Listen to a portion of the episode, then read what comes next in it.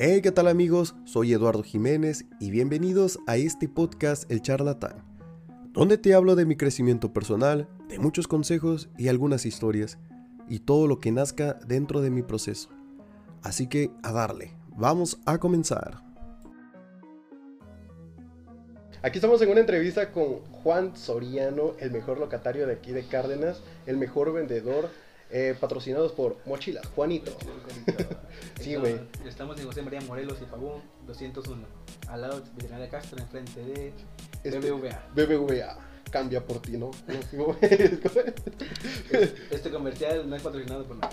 Anda, evita el exceso. Evita el exceso, güey. ¿Qué tal? ¿Cómo estás? Nah, pues bien, güey, aquí chingándola. Oye, me estabas contando, bueno, fui a buscar a Juan y me contó una anécdota que, por cierto, aquí lo tenemos en mesa. ¿Qué onda, sí, Juan, con este billete, güey? ¿Qué tranza, güey?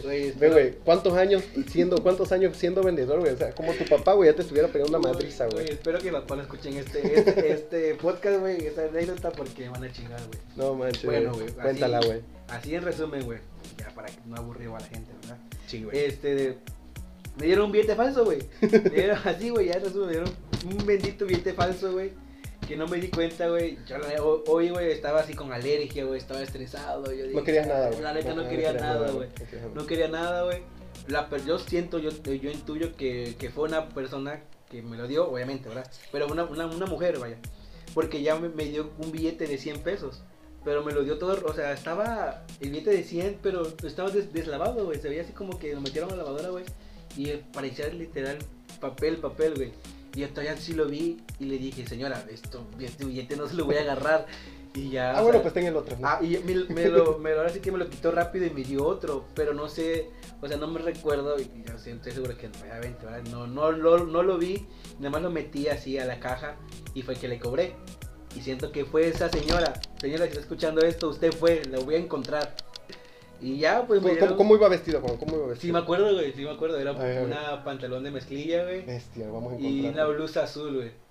Y su corte de cabello era así como cabello corto, güey. El cabello corto. No, neta, güey. Bueno, no, tú tienes. No me acuerdo, güey. Bueno, pero capaz ni fue ella, güey. Yo la estoy quemando todo, güey.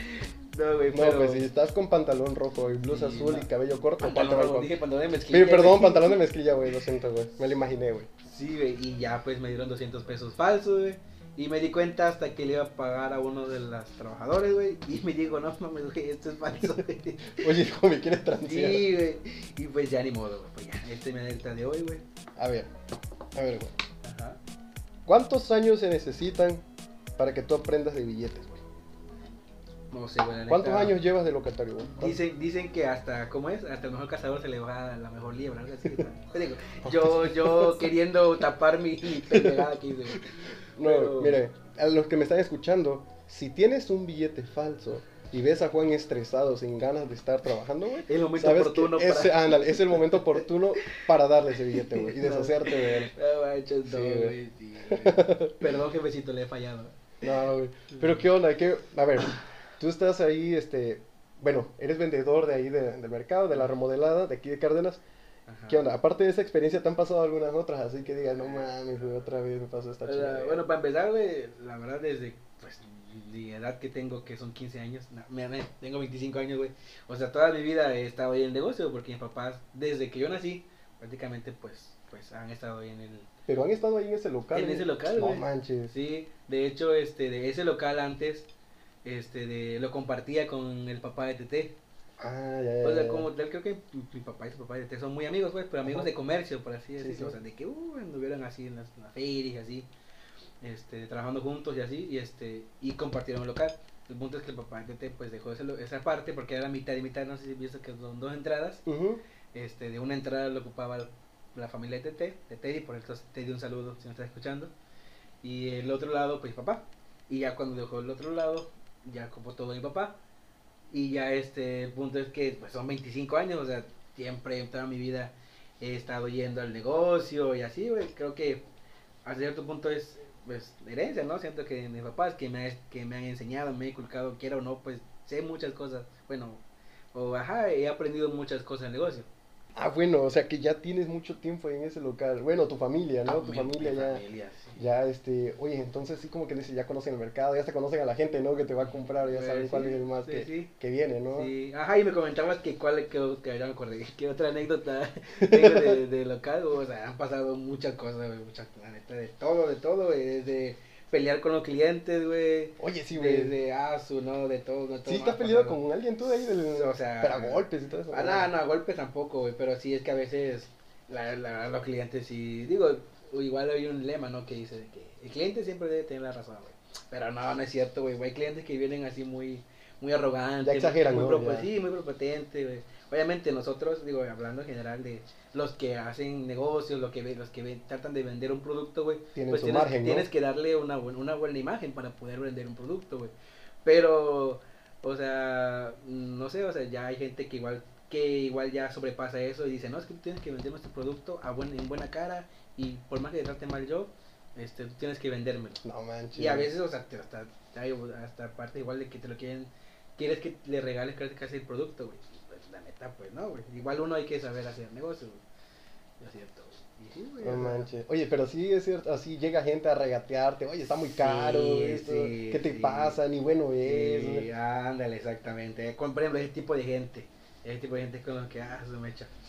Pero tú, a ver, yo entiendo de que también como ellos, los clientes te regatean a ti, ajá, pues tú también regateas donde tú compras, ¿no? Es cierto, ¿sabes? Pues, o sea, sí, pues, tú le buscas. Obviamente uno tiene que buscar, pues, un negocio es negocio cuando, pues, tú encuentras un buen producto a buen precio para tú poder darle igual a un buen precio. O sea, siempre de lo que te va a decir un comerciante, un vendedor, es que uno tiene que salir ganando siempre. O sea, no puede perder el negocio, porque si pierdes, pues ya, pues no sirve de nada el estar ahí, de estar perdiendo cada rato en el negocio. Tienes que ir ganando. Digo, ya son muchas cosas igual que te puede decir, no, a lo mejor personas más preparadas o cosas así, güey, pero en cuanto a lo empírico que yo he aprendido, güey, es esa parte, güey. Y sí, pero sí tienes cómo encontrar tu local, así en redes sociales o algo. Ya ves que empezaron a hacer como que ese tipo de negocios, ¿no? Virtuales, ¿no? Sí, sí. De que se metieron a internet. ¿Ustedes igual se metieron a internet, cosas así, buscaron o no? No, fíjate que no, es que como tal, te digo, o sea, el negocio, pues, es de mi papá, güey.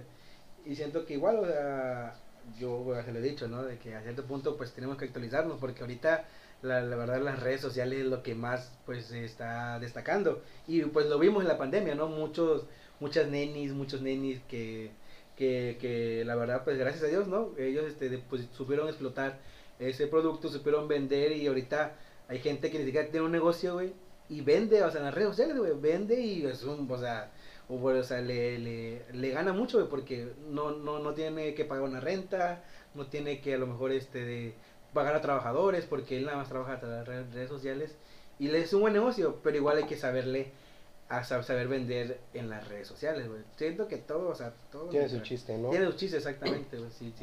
Como que esa parte de mi papá, el negocio de mi papá es un poco más antigua, es vender, o sea, como tal, pues, como se dice vulgarmente, ¿no? La falluca, güey, o sea, llega la gente, pues te pregunta un producto, lo compra y ya, listo, se va. ¿Cómo que la falluca? Yo no conozco ese término, a ver, ¿qué es la falluca? ¿De dónde viene eso? Es que yo tampoco sé muy bien, exactamente, pero muchos conocen así, por ejemplo, a lo que nosotros vendemos, ¿cómo te explico? O sea, productos así como, ajá, igual tiene otro nombre, se me fue el nombre, bisutería. Ajá, bisutería, chacharitas, ¿no? Como le dicen allá. Chacharitas, exactamente, ajá, todas esas cosas, ¿no? Que es como, pues, la gente lo encuentra o lo describe, ¿no? A nosotros, como, es que vende chacharitos, porque vende, no sé, por ejemplo, peines, colidas, o sea, no sé, ligas, productos de belleza para mujeres. Algo cotidiano, ¿no? Exactamente. Y la falluca, creo, si no me equivoco, a lo mejor me estoy mal, ¿verdad? No estoy muy seguro, pero es como que, pues igual, o sea, comprar o sea, no sé, tú vas al mercado, es un ejemplo, ¿no? Tú vas al mercado, un mercado X, y compras, no sé, un vaso y te lo dan a 5 pesos el vaso, ¿no? Y dices, pues yo voy a comprar este vaso y voy a venderlo en mi negocio a 10 pesos. Ya 5 ya le gané de lo que es, de que me costó, y 5 pesos me quedan a mí. ¿Sí me entiendes? Sí. Ese es como tal la falluca. Comprar un producto un producto, revendedor, pues. Y revenderlo, ¿no? Ese es como que un sobrenombre, pues, que le ponen a los negociantes, ¿no? A un mercado, digo, esa es mi definición, personalmente. No sé, a lo mejor, o no estoy escuchando a un mercadólogo o a un experto. Se vaya a ofender. No, y a lo mejor diga, no, estás mal, Juan. Eso es lo que yo entiendo. Eso es lo que entiende Juan. Yo soy experto en nada y crítico de todo. Si quieren chingar a Juan, chinguen a Juan. A mí no. Pueden encontrarme en redes sociales como Lalo Jesús Eduardo Jiménez. Está la fregada. Bueno, pero es que tú eres, todo lo que tú me platicas, tú eres originario de Puebla, ¿no? Mis papás son de Puebla. ¿Tú de dónde eres? Yo soy de aquí, de Cárdenas. De Cárdenas, sí. O sea que... Ellos vinieron de Puebla, te encontraron aquí. Sí, de hecho, pues, encontraron una basura. Mira, le vamos a llamar a Juan. No, es que mis papás antes trabajaban en las ferias. Uh-huh. Así, iban a las ferias. Ahora sí de que son de Puebla y vinieron acá, ¿no? Ajá, o sea, pues andaban de feria. Más que nada, o sea, mi papá fue quien empezó el comercio desde muy chico. Bueno, él nos cuenta, ¿verdad? No me consta, no me están mintiendo. Uh-huh. Que desde chico, pues... salió pues a buscar trabajo porque en el pueblo donde son ellos pues obviamente carecía de muchas, pues carecía, ¿no? De comida, de dinero, etcétera, etcétera, y él salió pues, bien como dice, a buscar la papa, y pues él pues estuvo trabajando con personas, él aprendió el negocio, él solito después fue sacando así solo pues vendiendo, ¿no? O sea, él mismo haciendo su propia venta. Su propio negocio lo fue creciendo. Su propio negocio, ¿no? Fue creciendo, fue yendo a las ferias, pues a cierto punto pues conocí a mucha gente que igual conoció en las ferias y pues se fue aprendiendo, O sea, como sea, igual la verdad, de papá, pues yo siento que, bueno, yo reconozco que sí le sabe un chingo y trabaja y por eso está donde está, ¿no? Y y ha aprendido un montón de cosas. Y Oye, ¿y si te ha pasado de que te dice tu papá, oye, dedícate a esto te deja, cosas así? ¿Sí te ha dicho? Pues, es que mira, igual la historia es muy, muy larga, güey. ¿Tienes tiempo? Sí, güey. No, es que sí es muy larga. No, pues algo breve, ¿no? Así, ajá. Algo breve. Sí, o sea, algo breve. No, es cierto, no. Es que mira, bueno, te repito, yo siempre prácticamente he vivido en el negocio, o sea, he estado rodeado de juguetes. Tú ya lo conoces. De gorras, de todas estas cosas así, güey. Y, o sea...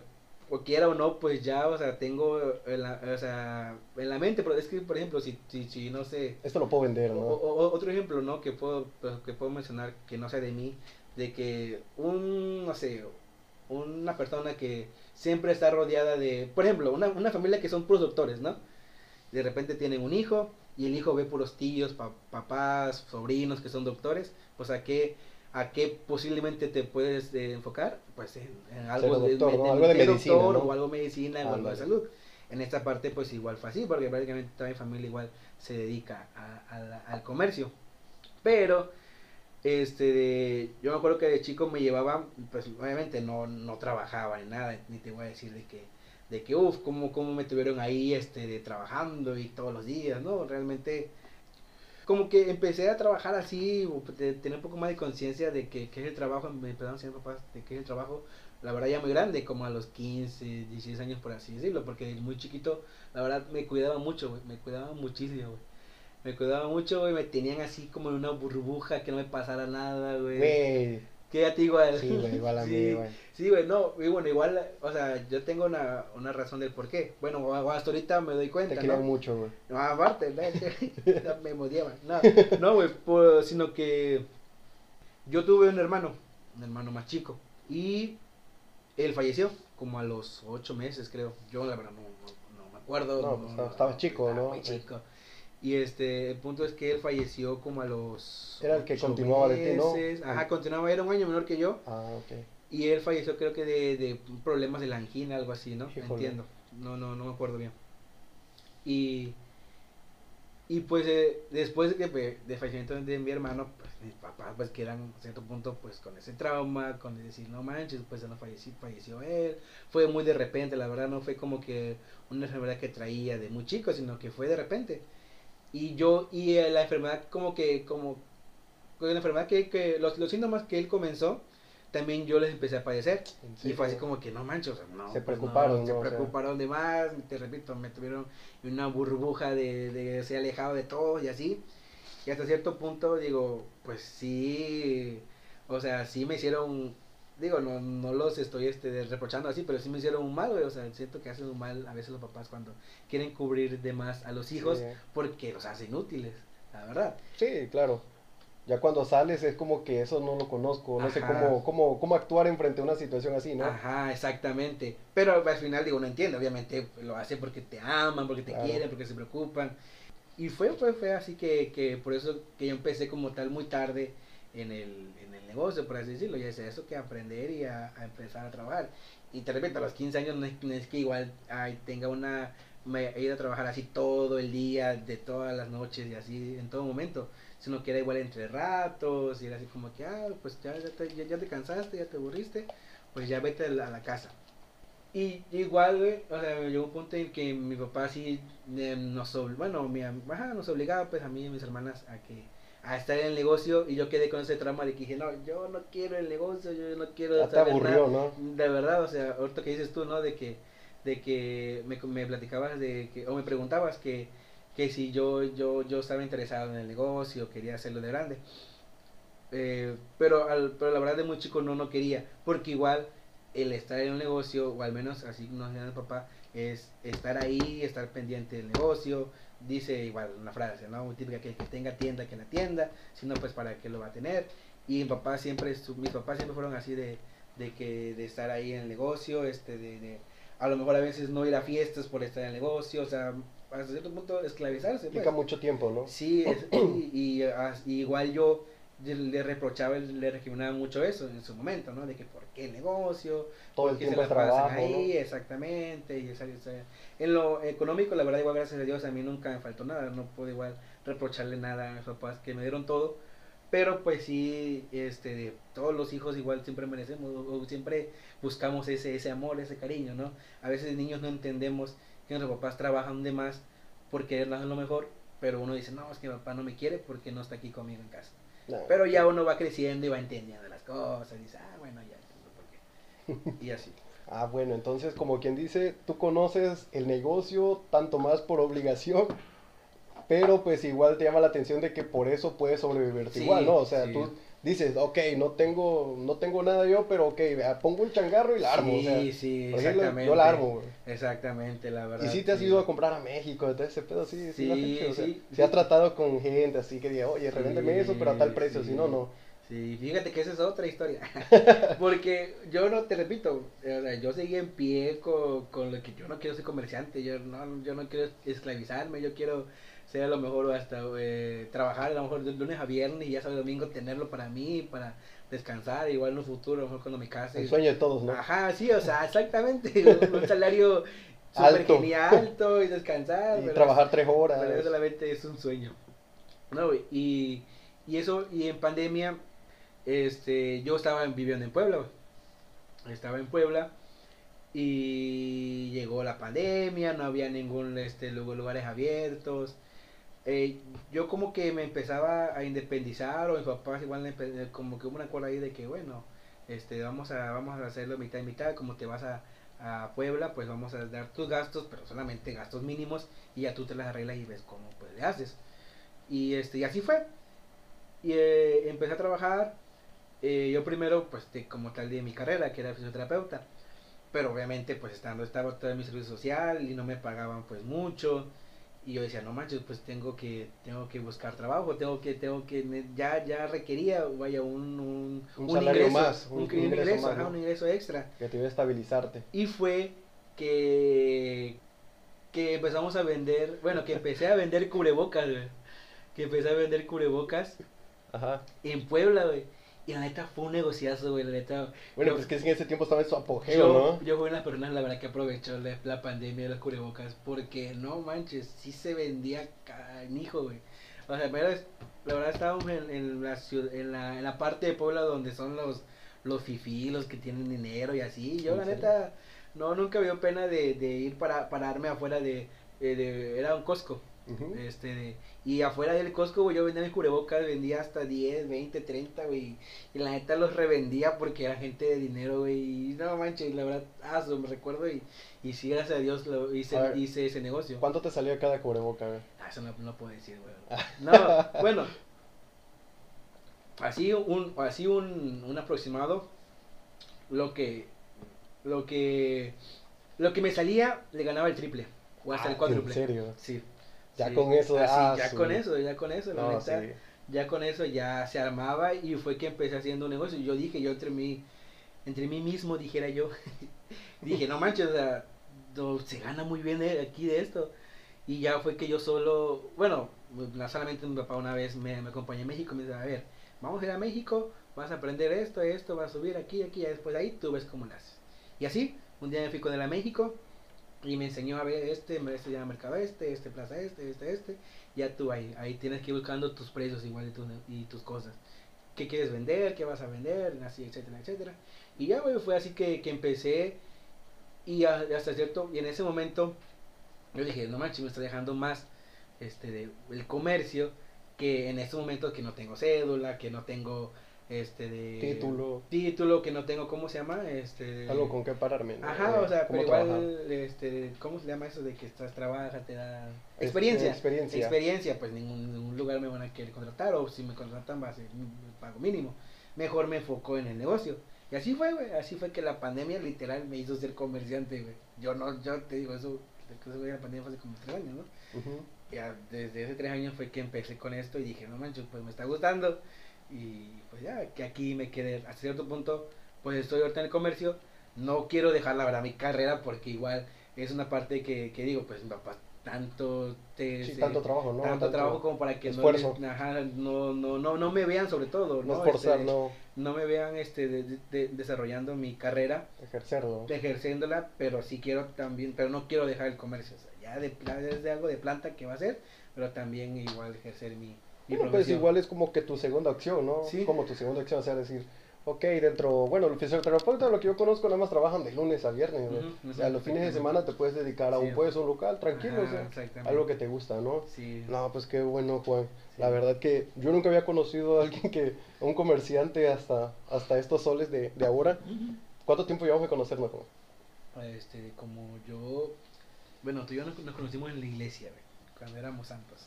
No, hace 5 años, ¿no, güey? Sí, como 5 años. Creo que hace 5, 6 años. 5 o 6 años que nos conocemos, sí, güey. Hemos pasado muchas cosas juntos, güey. Sí, la verdad que sí, güey. Nos hemos dado un beso. Sí, güey.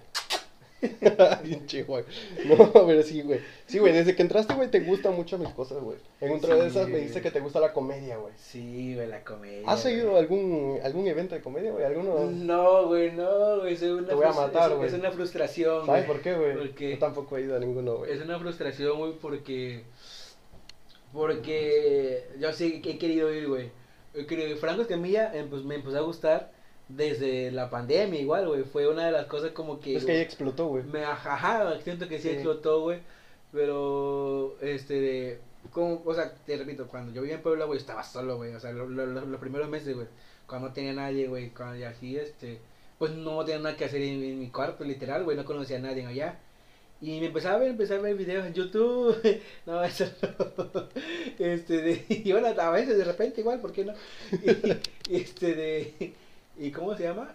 Empecé a ver videos de YouTube y me salió el Franco Escamilla, empecé a ver sus videos y dije, no manches, está chido, güey. Y dije, mi comediante favorito. Ni siquiera sabía que me gustaba la comedia, la verdad, hasta que lo vi ese, güey. Y sí, güey, la neta, no he ido a ningún evento, güey, La verdad, de repente igual como que me sale la chispa de querer intentar hacer igual... hacer un... Monólogo. Un monólogo, ajá. Aviéntate uno. Un show. Fíjate que que Franco una vez hizo yo creo que tú te enteraste de eso, como que la escuela de comediantes hizo una convocatoria. ¿A poco? Para así a nivel nacional, por así internacional, de que mandaran un video de unos menos de 5 minutos, creo, y y te grabaras tú y se lo mandaras a él. Y era como que... creo que ahí lo iba a ir seleccionando, ajá, ¿no? Sí, tú te estabas grabando. ¿Y tú grabaste? Sí, güey, me grabé. ¿En serio? Por ahí tengo el video, ahí todo meco, güey. Sí, güey. Y y lo intenté, güey, y dije, pues sí quedo. Sí la armo, ¿no? Si quedo, pues me voy a Monterrey, güey. Pero no quedé, güey. Era así, güey, hice mis... Pero sí te dio like o algo. No, güey, ni porque los videos pasaban así en su programa, güey. Y ni eso salió, güey. Oye, este vato. Yo creo que Unif va a ser el primer filtro, yo creo. Y así, güey, la neta sí me gusta mucho, güey. Fíjate que Franco Escamilla ha venido aquí a Villahermosa, güey. De hecho, una vez tuve ganas de ir, tampoco pude, güey. Tampoco he ido a eventos así. De hecho, estaba en Villa. Dicen que hay un lugar donde hacen comedia, pero la verdad no he tenido la oportunidad de ir, no sé cómo se llama, la verdad. Creo que ahí está este chavo de... Darío, y una vez comentó, pero... Coba, creo que así se llama, algo así, Coba. ¿Sí? Pues él de hecho se sube a hacer open mics. Y me invitó, me dijo, oye, güey, ¿por qué no vas? ¿Para hacer o...? Para hacer, tanto para ir como para hacer. De hecho, puedes subir cualquiera. ¿En serio? Los open mics son como que si es tu primera vez haciendo comedia o así, pues ve y súbete nada más. Tienes que inscribirte y así, güey. A ver, ¿cuál es tu monólogo favorito de Franco Escamilla? Un monólogo favorito, hasta el de ahorita, güey, hasta el día de hoy, pues el de payaso, güey.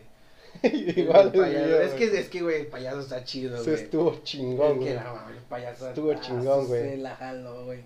No, güey, la neta sí, güey. Estuvo chido, güey. Pero bueno, este es un show. Así se llama el show.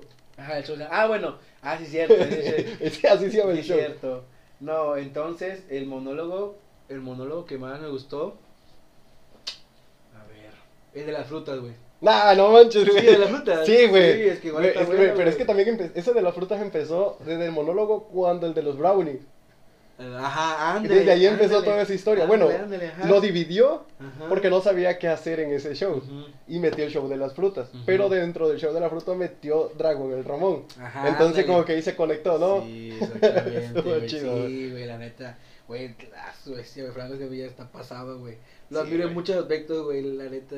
O sea, el aspecto de que cómo es inteligente para la comedia y también, güey, o sea, supo hacer negocio, güey, con su comedia, güey. Sí, güey. De hecho, una vez vi un video de su recorrido por su casa, de que en su casa tiene su propio estudio, tanto para la mesa reñoña, tanto para el tirar con bolas, y tiene otro donde hace con, o sea, X, y está muy pasado, la verdad. La neta. Creció súper rápido. Sí, güey, la neta, sí, güey. ¿Qué otro comediante más o menos te gusta? Así que digas tú, oye, este es el que le sigue. Comediantes, así, bueno, que famosos. Bueno, ahorita, por ejemplo, está el de Sloboski y Ricardo Pérez, de La Cotorrisa, igual me gusta mucho. Hablando de... porque, bueno, siento que los comediantes así más chidos, más buenos, son de Monterrey y de Ciudad de México, güey. Sí, güey, yo lo he notado, güey. Sí, güey, y de Monterrey, por ejemplo, está Franco Escamilla, está La Mole, güey. Sí, güey, La Mole igual es a su madre. Está ¿cómo se llama? Oscar Burgos. Hay varios buenos, la neta, de Monterrey, güey. Y de, por ejemplo, Ciudad de México, pues está Sloboski, Ricardo Pérez, güey. Me gusta mucho escuchar igual pues stand-up de Richo Farrell, de Daniel Sosa, de Alex, ¿cómo se llama? Alex, ahí se me fue su nombre. Ese sí no. Ajá, bueno, Alex. Creo que sí lo he escuchado mencionar, pero no recuerdo. Alex Marín, te digo, no es otro. Bueno, entonces no es tan bueno, no es de mejorito, yo creo, porque se me olvidó su nombre. Y, bueno, el Cojo Feliz, así, güey, la neta, sí, escucho. Ojitos de huevo, sí, güey, son buenos comediantes, la neta. Sí, güey, oye, ¿escuchaste de Cosas Cañón? Cosas Cañón, igual, es muy bueno. Está bueno, güey, me ha empezado a gustar ahorita, pero por su madre que hace con la gente, güey. Sí, o sea, y la neta hizo, fíjate que yo conozco, porque hubo un tiempo donde Cosas Cañón estuvo en una mesa reñoña, güey. Pero como que no la armaba, o sea, como que no se ambientaba, pues, no, él mismo lo dijo, que no era su lugar, pues. Y era muy callado, y a cierto punto igual se sintió mal porque no se sentía, pues, como que... Fíjate que yo no le he visto, güey. Y el punto es que cuando empezó a hacer comedia con su papá, porque el tecladista de su papá, sí, así es, como que la armó chido, güey, o sea, hicieron una dupla y ahí fue que donde la rompió, güey, porque el papá, güey, igual es, o sea, no sé si tienen algo armado a ellos, pero, o sea, como lo hacen ellos, güey. Eso fue la conexión, ajá, ¿no? Sí, güey, porque yo, de hecho, cuando yo los empecé a ver... Empezó con el monólogo ese del trailero. Dice que eso fue lo que lo explotó. O sea, eso fue. Desde ahí se empezó a dar a conocer. Yo dije, no mames, esos güeyes están de la madre. O sea, yo dije, voy a empezar a verlos. Y desde que los empecé a ver, puta, estuvieron tras show. Y de hecho, ahorita igual ya es de los grandes, ¿no? Sí, ¿sabes qué es el comediante que me acabo de acordar? Que igual es un. No mames, me cago en la risa. Brincos Dieras, güey. ¿Has escuchado Brincos Dieras? Me ha sonado, pero no he escuchado mucho. Es igual un payaso, güey. Pero es más vulgar, eso sí. Ya sé cuál es. Vulgar, sí, ya sé que igual, por eso no lo escucho, porque es muy vulgar. Sí, es muy vulgar, güey. Sí, ya me acuerdo. Pero, O sea, cómo juega, cómo hace con el, o sea, cómo hace dinámica con el público, cómo conecta con ellos, esa parte, güey. Aso, güey. No cualquiera, pues, no cualquiera lo hace. O sea, hablando de que quienes se dedican a, sí, al ¿cómo se llama? A la comedia, güey. Es que sí es cierto, porque mira, tiene, aunque ellos se conecten, están en el video y se conecten con el público, mm-hmm. Y tú los estás viendo tras del video, hasta sí, sientes que conectan contigo. Sí, güey. Pero sí, ese de Brincos Dieras sí se me hace, sí lo he escuchado, pero igual, es porque es muy vulgar, casi es no me agrada, güey. Es muy vulgar, güey, la neta, sí, muy vulgar. O sea, sí me gustan algunos vulgares, pero no tanto, sí, no sí, tanto. Sí, todo su show es vulgar, güey, todo. Y realmente él no tiene, ¿cómo se llama?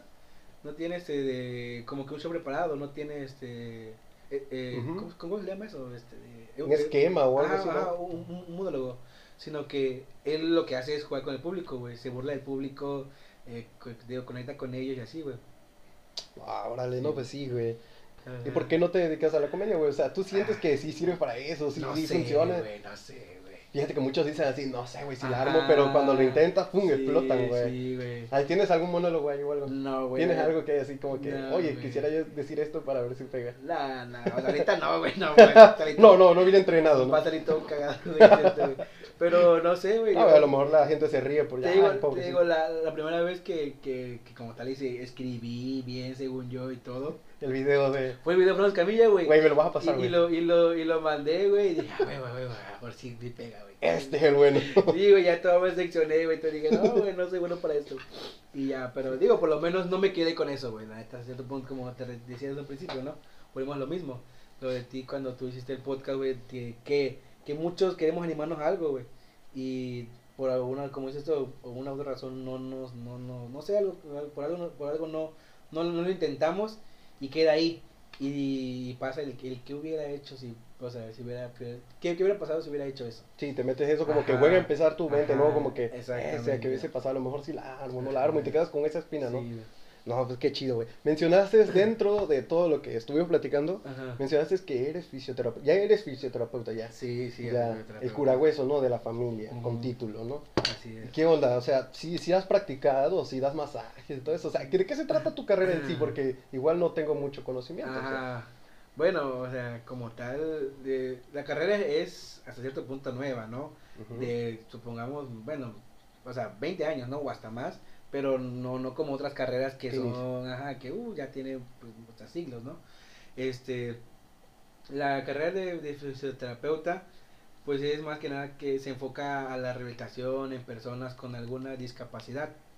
Y yo elegí esa carrera porque, bueno, antes está estaba... como que la maestra preguntándote, ¿por qué eligieron esta carrera? Elegí esta carrera. Porque mi papá me dijo que... No, güey, de hecho, antes estaba estudiando contabilidad. Contador. Un semestre, güey. Pero la neta no... Yo me hice una pregunta, güey, así consiguiendo en el futuro. Dije... Ya seré el contador de mi papá. Me veo en un futuro en un escritorio, güey, en una computadora o haciendo cálculos, o sea, en mi casa. Dije, no, pues yo no me gusta estar encerrado en mi casa. Bueno, en el aspecto, encerrado en un cubículo, ¿no? En general, ¿no? Sí. Dije, no, pues no me gusta. Y ya fue que me cambié de carrera. Y la fisioterapia, bueno, investigué. Y la fisioterapia, pues la verdad es una carrera a cierto punto muy altruista, güey. O sea, obviamente tienes que aprender todo lo básico de lo que un médico, un enfermero, un área de salud tiene que saber, güey. Pero pero a la vez igual como es muy bonito, o al menos a mí me gusta mucho eso, ¿no? Que las personas que van contigo a hacer una rehabilitación pues lleguen a, no sé, con alguna dolencia y a través de las semanas que tú le vas dando las terapias ya ya se siente mejor, pues, y es como que un alivio, como que oye, o sea, sí voy avanzando, sí sirve, avanzando, ¿no? Y eso te pasa, bueno, al menos me pasó las primeras veces que daba mis prácticas, que iba al CRE en Villahermosa y así veía los pacientes de lunes a viernes y sí veías una evolución de un paciente y decía, no manches, o sea, sí, realmente la fisioterapia sí es buena, o sea, sí las personas, porque igual es una carrera que hasta el día de hoy siempre hay una persona que le digo, soy fisioterapeuta, y dice, ¿qué es eso? Siempre sí le dan pregunta porque aún no está muy bien explotada, sí. Sobre todo aquí en Tabasco. Por eso, de hecho, es que me fui a Puebla. porque sabía que iba a aprender muchísimo más allá. Y sí, la verdad, aprendí muchísimo más allá.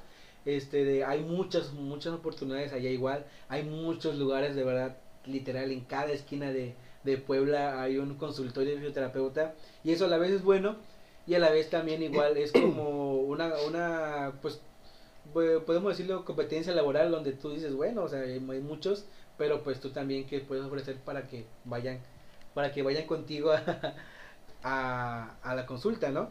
Y ya pues es eso más que nada. Entonces esto como que nada es mira, fíjate que yo he visto videos así de YouTube, ya ves los shorts, ¿no? Como que le llaman, creo que algo así, ¿no? Sí, se llaman los videitos esos que aparecen como en TikTok, pero en YouTube. Ajá, sí. He visto personas que por ejemplo, hay personas que se acuestan en una cama como tal. Ajá. Y viene un güey y los empieza a desnudar, entonces, no, sino que agarra como que del cuello y como que les hace una maniobra casi atrás y como que truena, ¿no? ¿Eso es lo que prácticamente tú puedes hacer? Bueno. ¿O es otra cosa? ¿O es otro? O sea, si hablamos de videos así, bueno, no sé, ajá, realmente... Sí, más o menos sabes de qué te hablo, ¿no? Sí, ajá, pero si era... O sea, hay maniobras que podemos utilizar y que nos enseñan a utilizar, de hecho, durante la carrera, pero es igual, o sea, ¿con qué fin? O sea, ¿por qué lo estás haciendo? Pues que según para relajarte, te va a quitar la tensión del cuerpo. Ajá, sí existen ese tipo de cosas. Sí existen, pero lo que muchos igual quieren, o sea, cuando dicen es que me siento estresado, es que me duele aquí, es que ya luego quieren que mejor que les truenen o algo así, y realmente el hecho de que vayas a, no sé, o sea, que se escucha vulgarmente, pero no es así, de que que te truene no quiere decir que te vayas a curar, al contrario. Una mala maniobra en una persona así te puede llegar hasta quedarte parapléjico, o sea, ¿en serio? ¿Qué o sea, parapléjico? Pues una persona que se queda sin movimiento, es una parte está muerta de una parte del cuerpo. Ajá, ¿no? Exactamente, porque los que hacen ese trabajo, pues donde es que pues te truena, ¿no? Es en el cuello o en la columna vertebral. Sí, es muy como que muy delicado, ¿no? Y esa parte es muy delicada en el cuerpo. Ahí hay muchas vías de nerviosas, donde cual si mueves mal alguna parte de la columna, pues te chingaste, güey. Sí, o sea, sí, literalmente, ¿no? O sea, no.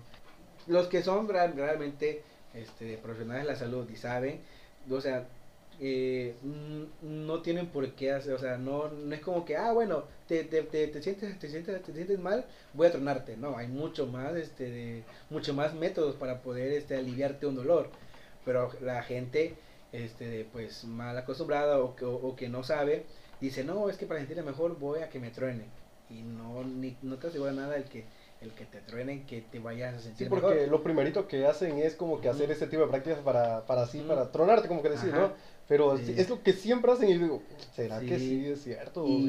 Es necesariamente eso. Y hay personas que no están preparadas para eso, y es cuando pasa, ¿no? Y es cuando pasa que pasa personas parapléjicas, personas que se quedan es una parte del cuerpo pues sin movimiento, y apenas, de hecho, no tiene mucho que salió una noticia en Puebla, que en Puebla hay muchos saunas, que es así como que, pues, literal, ¿no? O sea, el agua caliente con el vapor, ¿no? Ajá, es vapor, ¿no? Baños de vapor, exactamente. Sí, lo he visto. Y a la vez igual, o sea, ahí entran baños de vapor. De hecho, son como baños públicos. Hay muchos así. ¿En serio? Baños de vapor en Puebla.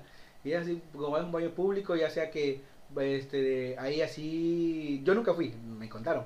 Ahora sí que me quedé con ganas de ir, la verdad, porque sí, pues se escucha interesante, ¿no? Los baños de vapor son esos que son públicos, donde te das cuenta que hay un cuarto, ya sea que tú entres con muchas personas, ya sea en toalla o no sé, o bueno, me comentan que hasta desnudos, ¿no? Pero te digo, ahí es como que un cuarto para todos, pero si tú quieres más privacidad con uno mismo, con tu pareja, pues tú rentas uno para ti, para tu pareja o para ti solo, nada más. Y ya, o sea, estás ahí y ahora sí que te desestresas, no sé realmente qué reacción haga en el cuerpo. Ajá, en el cuerpo un baño de vapor, a lo mejor, pues no sé, o sea, te relaja igual. Pues, pero ustedes sí lo ven eso en la carrera, como que eso sí. No, eso no. A lo que voy era que ahí mismo dan masajes. Ah, ok. Y, ajá, personas que no están preparadas, y ya te digo, no hace mucho que salió en las noticias que en uno de esos lugares de baños de vapor hicieron un mal movimiento a una persona y quedó pues parapléjica. ¿En serio? Y ahora sí que está la demanda, pero pues ¿a quién se le va a demandar si la persona como tal no tiene como... O sea, sí se puede demandar, ¿verdad? Ajá. Pero pues ya el daño ya está hecho. Sí, pues sí, ya que le vas a hacer, ¿no? Ajá, ya pues ya la persona no sé realmente qué tan lastimada pues quedó o algo así, ¿no? O sea, que todo... Sí, me imagino que la función de eso es como aparecen en los medicamentos esos de naturistas, ¿no? Que, ajá, o sea, yo no te lo estoy recomendando, ajá, pero tú vas, no, si tú lo tomas es bajo tu propio riesgo, ¿no? Sí, sí. Ah, bueno. Sí, está muy complicado. Aparte, yo recomiendo, la verdad, que vayan con personas, no, con personas que realmente saben y no se arriesguen a que a lo mejor personas nuevas quieran hacer movimientos o tronarte, la verdad no, en vez de mejorarte te van a joder más. Sí, te va a joder más. Me imagino. Sí. Bueno, ¿y tú te dedicas a eso? Sí lo practicas, o sea, sí sientes como que la necesidad de, sí, oye, puedo hacerte un masaje o puedo hacerte, sí, algo, o sea, te puedo apoyar o algo. Pues de repente igual la fisioterapia no solamente es masajes, es también agentes físicos a través del calor, de la electricidad, del frío. Hay muchos métodos realmente de terapia. Ajá. Está la hidroterapia, está la electroterapia, la mesoterapia que muchos conocen, que es común, de muchas áreas la verdad.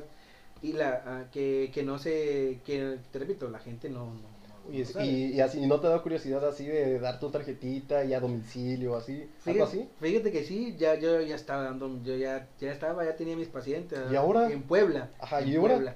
Pero pues ahorita por cuestiones familiares, pues he estado más en el negocio, no me puedo despegar ahorita de hecho del negocio, pero yo como te decía al principio, yo sí quiero pues enfocarme, o sea, ya tener igual mi propio consultor, ya comprar mis propias cosas. Rehabilitarte en el negocio, ¿no? Como quien dice, de la terapia y todo. Ajá, exactamente, ya enfocarme en eso, pero pues yo creo que igual, pues como que paso a pasito, despacio, sí, claro. Creo que igual ahorita me siento enfocado en el negocio, pero cuando llegue el momento de hacer mi consultorio, pues va a hacerlo. Pero sí, pues sí, bueno, güey. Sí, pero sí quiero, obviamente sí quiero. No, fíjate que yo no sabía que tenías unos pacientes o algo así. Oye, qué chido, sí, ¿no? Qué chido que igual gente te empieza a conocer. Sí. Luego así se va como que creando una ramita, se van conectando con más gente. Oye, fíjate que conozco y ahí vas conociéndote, ¿no? Más y vas creciendo tu público. Uh-huh. Me dijiste que querías hablar de crecimiento personal, sí, güey. Sí, es un buen tema, la verdad, güey. Me gusta mucho. Que, a ver, ¿en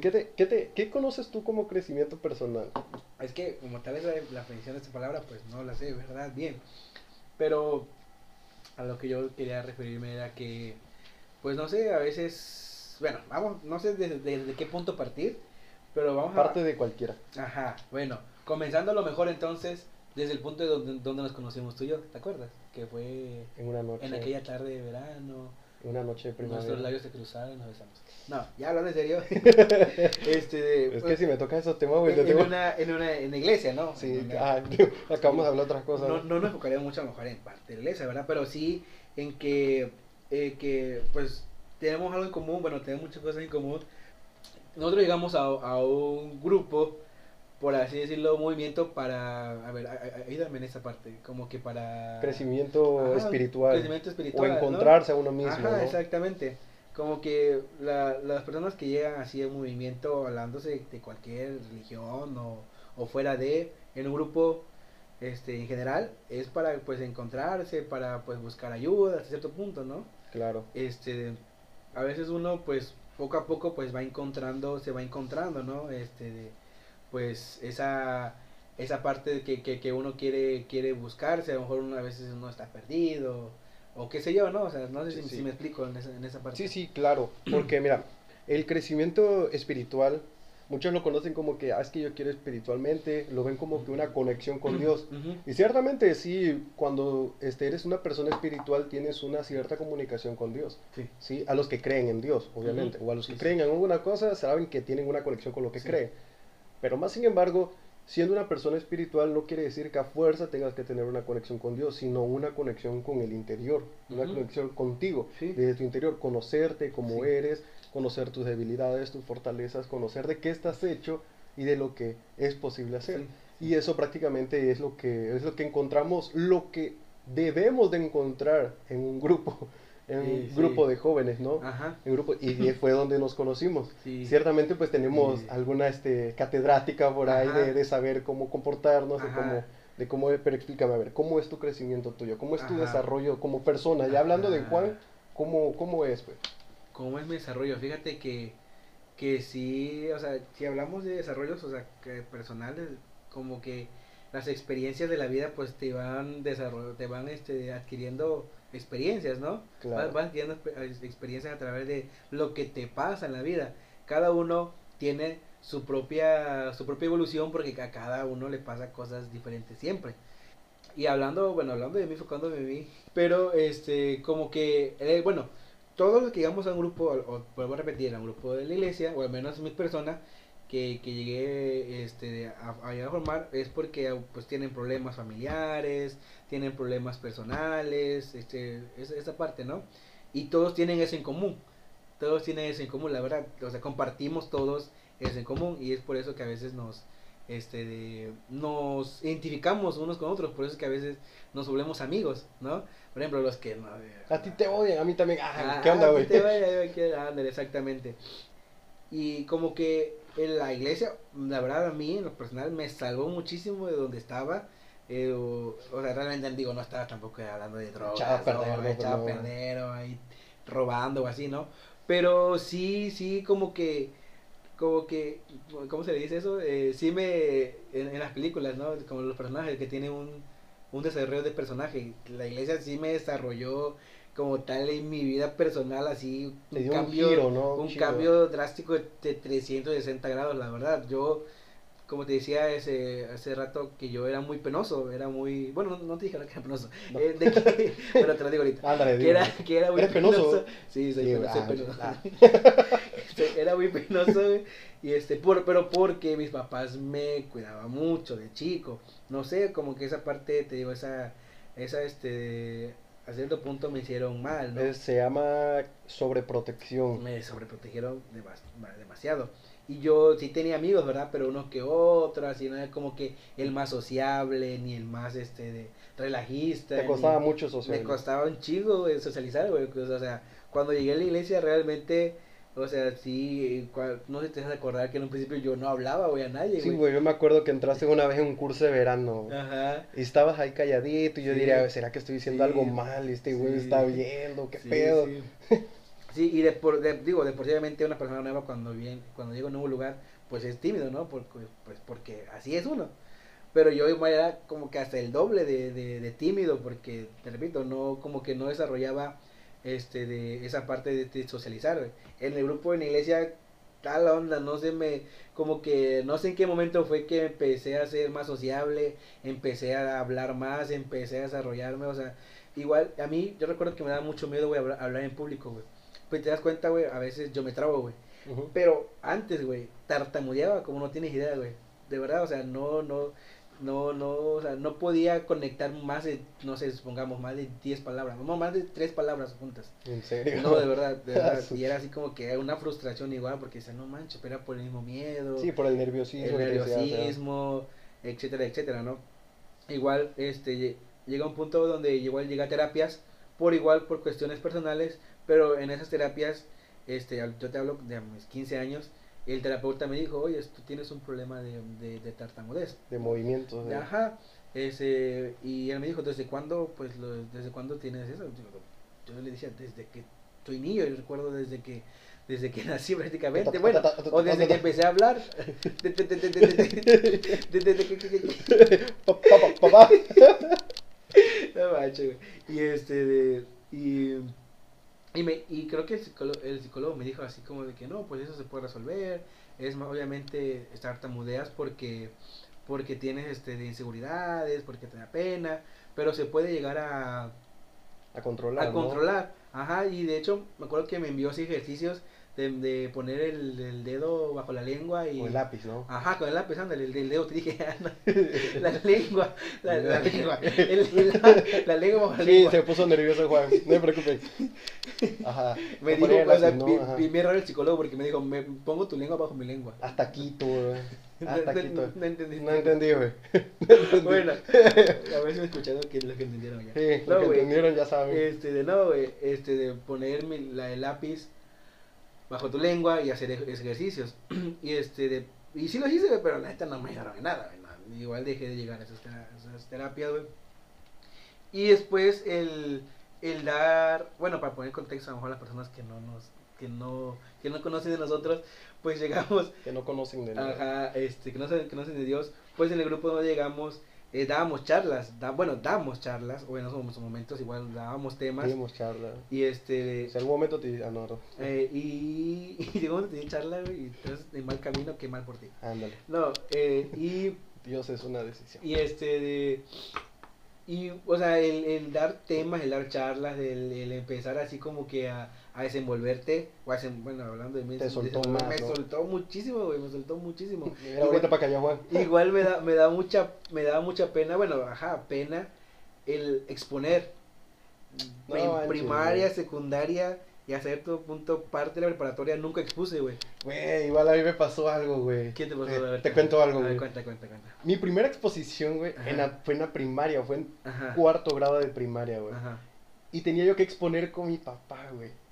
¿Te imaginas exponer con tu papá, güey? Me tocaba a mí, güey, yo no sentía ni qué cosa decir, yo no me acordaba de nada, güey. Imagínate un niño exponiendo con su papá, güey. Güey, en eso me toca a mí, güey. Y me prendo a llorar, güey. Ahí en plena clase me prendo a llorar, güey. Y la maestra, no, es que se puso nervioso el niño. Qué carajo, güey. Yo no sabía ni qué decir, güey. Y me puse a llorar. Mi papá expuso, güey. Pero yo igual era muy nervioso de esa parte. Yo, es como todo, ¿no? Todos iniciamos con que, no quiero exponer, no quiero hablar en clase. Pero sigo en cuarto año de primaria, güey, exponiendo. ¿Y te acuerdas de qué tema fue el que fue? No me acuerdo, pero ahorita sí me ponía una exposición, pero la domino, pero güey, en ese entonces, güey, niño exponiendo, sí, bueno, güey. A mi parecer, güey. Sí, güey. Y, o sea, yo prefería, la verdad, reprobar, güey, la materia antes de exponer, güey. No manches. Y así me pasó, güey, hasta que después de que empezaran mis charlas, güey, que empecé a como que a desenvolverme más, güey. Y la verdad, sí me sirvió un chingo, güey, la iglesia, güey. Deja tú la parte religiosa, espiritual, güey. La parte personal de mi desarrollo, güey. Sí me sirvió un chingo, güey, la neta, güey. Sí, pues porque empezaste como que a conocer más, a enfocarte, qué hablar, qué no hablar. Qué bueno, güey. Sí, güey. Dices tú que prácticamente el crecimiento personal te ha ayudado mucho dentro de la iglesia. Pero ahora, eso es hablando de un poco del crecimiento que tú tienes, porque prácticamente fue un crecimiento a la fuerza, fue un crecimiento forzado. Sí, ¿tú crees? Sí, yo creo que sí, porque mira, las situaciones te forzan a hacer algo. Eso sí. Sí, te forzan. A fuerza tienes que saber dominarte. Sí. Ahora, ¿cómo te dominas tú como persona? O sea, ¿qué necesitas tú, Juan, para ser buena persona o qué quieres llegar a ser? Porque el crecimiento personal compete mucho de tu dirección, de que, ok, ya te soltaste a la fuerza, ya sabes cómo está el mundo, ya sabes qué es lo que te obliga a hacer el mundo, lo de todo afuera, pero en realidad, ¿qué dirección ya como persona, conforme todo lo aprendido, quiero ser yo? ¿Y qué dirección quiere tomar Juan en este momento? ¿Qué es lo que necesita Juan? O sea, por decir, mira, yo quiero ser esta persona, y no te lo voy a decir porque pues, es mi sueño, no lo comparto, ok, está bien, okay. Pero ¿qué dirección quiero? O sea, me falta esto y esto, la verdad que sí, güey, o sea... Ya entendí lo que me quieres decir. Mira, yo creo que igual, como tú dices, ¿no? A veces las experiencias nos hacen forzar a cambiar, ¿no? Nuestro rumbo, a veces a evolucionarnos. Yo, dice ahí una frase que dice que si tú me conocías de hace un año, ya no me conoces ahora, porque ya no soy la misma persona que soy hace un año, ¿no? Claro. Por todas las cosas que cada uno pasa. Y así me pasó a mí. Yo repito, en mi parte de la iglesia, pues me desarrollé de una forma y ya después, conforme fue pasando como que mi vida, que fueron experiencias personales, amorosas, en el trabajo, y así como que me hicieron, ahora, como que todo tiene un porqué, ¿no? De por qué tuve que desarrollarme así, de esa manera y en ese momento. Y el hecho de que me haya ido a Puebla, no fue como que una coincidencia, fue como que algo que ya tenía preparado. Dejemos a un lado la parte a lo mejor un poquito de Dios, ¿no? Que dice que a veces sus planes estamos nosotros siempre y él tiene siempre como que la mirada en ti, ¿no? La mirada en cada uno de nosotros. me quiero enfocar más en la parte de donde dice uno, bueno, yo quiero esto para mí, como decías tú, ¿no? O sea, y tengo esta parte de que quiero desarrollar, que es el que quiero hacer. Yo siento que sí he podido hacer hasta el día de hoy cosas que me he enfocado. Por ejemplo, hablando de al corto, mediano, largo plazo, cuando estaba hace unos años, antes de irme a Puebla, yo siempre dije, me quiero ir a Puebla, quiero ir a Puebla, quiero ir a Puebla. Gracias a Dios, pues tuve la oportunidad de irme, pude ir. Y te quedaste un tiempo, ¿no? Me quedé pues toda la pandemia, casi 3 años. Sí, eso sí. Y y aquí viene la parte donde tú dices, ¿no? Que a veces las cosas hacen que te forcen a hacer hacer lo que desarrollarte, lo que ahora exactamente. El hecho de irme a Puebla igual, el cocinarme solo, el independizarme, el estar lejos de tu familia, me hizo igual hacer más dependiente de mí mismo, ¿no? Cómo sobrevivir, ¿no? A cómo sobrevivir, o sea, igual, o sea, es una parte igual que es muy padre, o sea, que le sufres, que la neta hay veces donde te caes en depresión o te sientes solo. Pues pero estás igual, solito. Pero igual, o sea, te sirven de experiencia, güey, te sirven de experiencia. Yo admiro mucho a las personas que siguen estando solas, que a lo mejor están solas lejos de su familia porque quieren superarse y todo. Yo realmente me regresé a Tabasco porque yo no aguanté, güey. No aguanté en la parte de estar sin mi familia. Toda mi vida estuve con ellos, estuve apegado a ellos. De extrañar mucho a mi familia, sí me pegó mucho, güey. Y digo, obviamente todos en un momento tenemos que despegarnos de nuestra familia, ¿no? Pero yo no siento que esa parte que regresé porque está en mi familia y quiero estar junto con ella, sino que a veces igual hay momentos en donde tienes problemas, y puede ser problemas así, no hablando super graves, pero sí en donde no puedes solucionar algo y dices tú, bueno, es que ya intenté todo, pero ¿en quién más confío? Y en Puebla, la verdad, sí, no tengo, la verdad, a cierto punto, digo, hubo momentos bonitos, ¿verdad? Pero siento que tengo más momentos malos porque la gente, güey, la neta, digo, quiero y amo mucho a Puebla, pero al menos con la gente que me tocó convivir, güey, sí era muy culera, fue muy culera, güey. O sea, no podías confiar en nadie, güey. Te daban, o sea, ellos te daban tu confianza, güey. Pero al día de hoy sigo con la firme decisión, bueno, con la firme ¿cómo te explico? O sea, sigo creyendo que ellos no eran o sea, ellos querían ver la cara, pues, que sí, no era la mejor compañía. No era la mejor compañía, exactamente, güey. Y eras, no sé, o sea, neta que no, que había gente literal así, que te hablaba así bonito frente de ti y a tus espaldas te tiraba mierda. Y no hablo, o sea, a lo mejor como hablando de a lo mejor de redes sociales, de chavos, de que hay, o sea, hablo de ya personas adultas que literal no te querían ver crecer, que te veían, estás chavo, te falta mucho para aprender. Vales madre, ¿no? Ajá, exacto, o sea, me trataban a mí. Te bajaban horrible. Sí, güey, y yo a pesar de eso, pues sí, la verdad aprendí muchísimo, o sea, ¿cómo te explico?